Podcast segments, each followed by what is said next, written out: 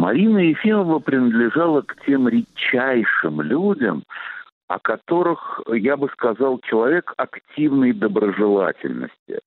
Она никогда не бралась ни за что, что ей было скучно, не нужно, по-человечески не востребовано в ее душе.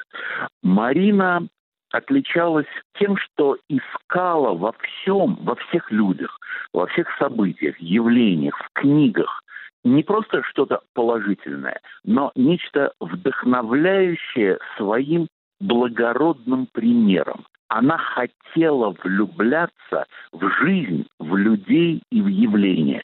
И влюблялась. Как говорил Шкловский, у женщины есть любовь. Поэтому она любит. Вот у Марины Ефимовой была любовь ко всему. Над ней иронизировали э, и сотрудники э, Радио Свобода тоже. Ах, Марина! Э, Марина приходит в восторг даже от трехдневной поездки в Детройт говорили. Да, действительно, она способна была влюбиться и в индустриальный, полуразрушенный в некоторых своих кварталах Детройт. Марина была поэтом, прозаиком, но очень тихим и скромным. Никто, работавший с ней, в общем, мог и не подозревать, что она все время пишет, напряженно пишет.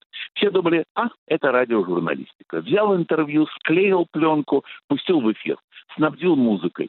Это не так. Маринины радиопрограммы, я считаю, должны войти в учебники всех факультетов журналистики и не только радиожурналистики. Это образцы того, как нужно заниматься программами и вот э, в частности там культурными программами или историческими или любыми проблемами.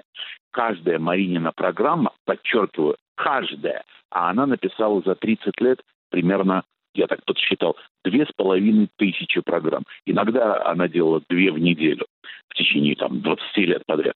Так вот, каждая ее программа – это маленькая законченная сюжетная повесть. Это произведение искусства. И когда говорили, что ну Марина замолчала, вынуждена зарабатывать деньги, она больше прозу не пишет. Это не так. Она написала 2500 маленьких повестей, как говорится, в капсульном варианте. Это маленькие шедевры. В них всегда есть сюжет, в них всегда есть завязка, многоголосие, в них всегда есть катарсис, и всегда есть сюжетное разрешение и кинжальное завершение.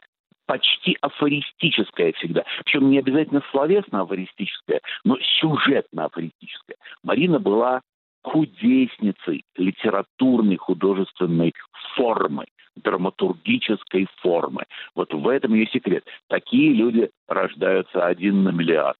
Вот я бы так сказал, в чем ее секрет.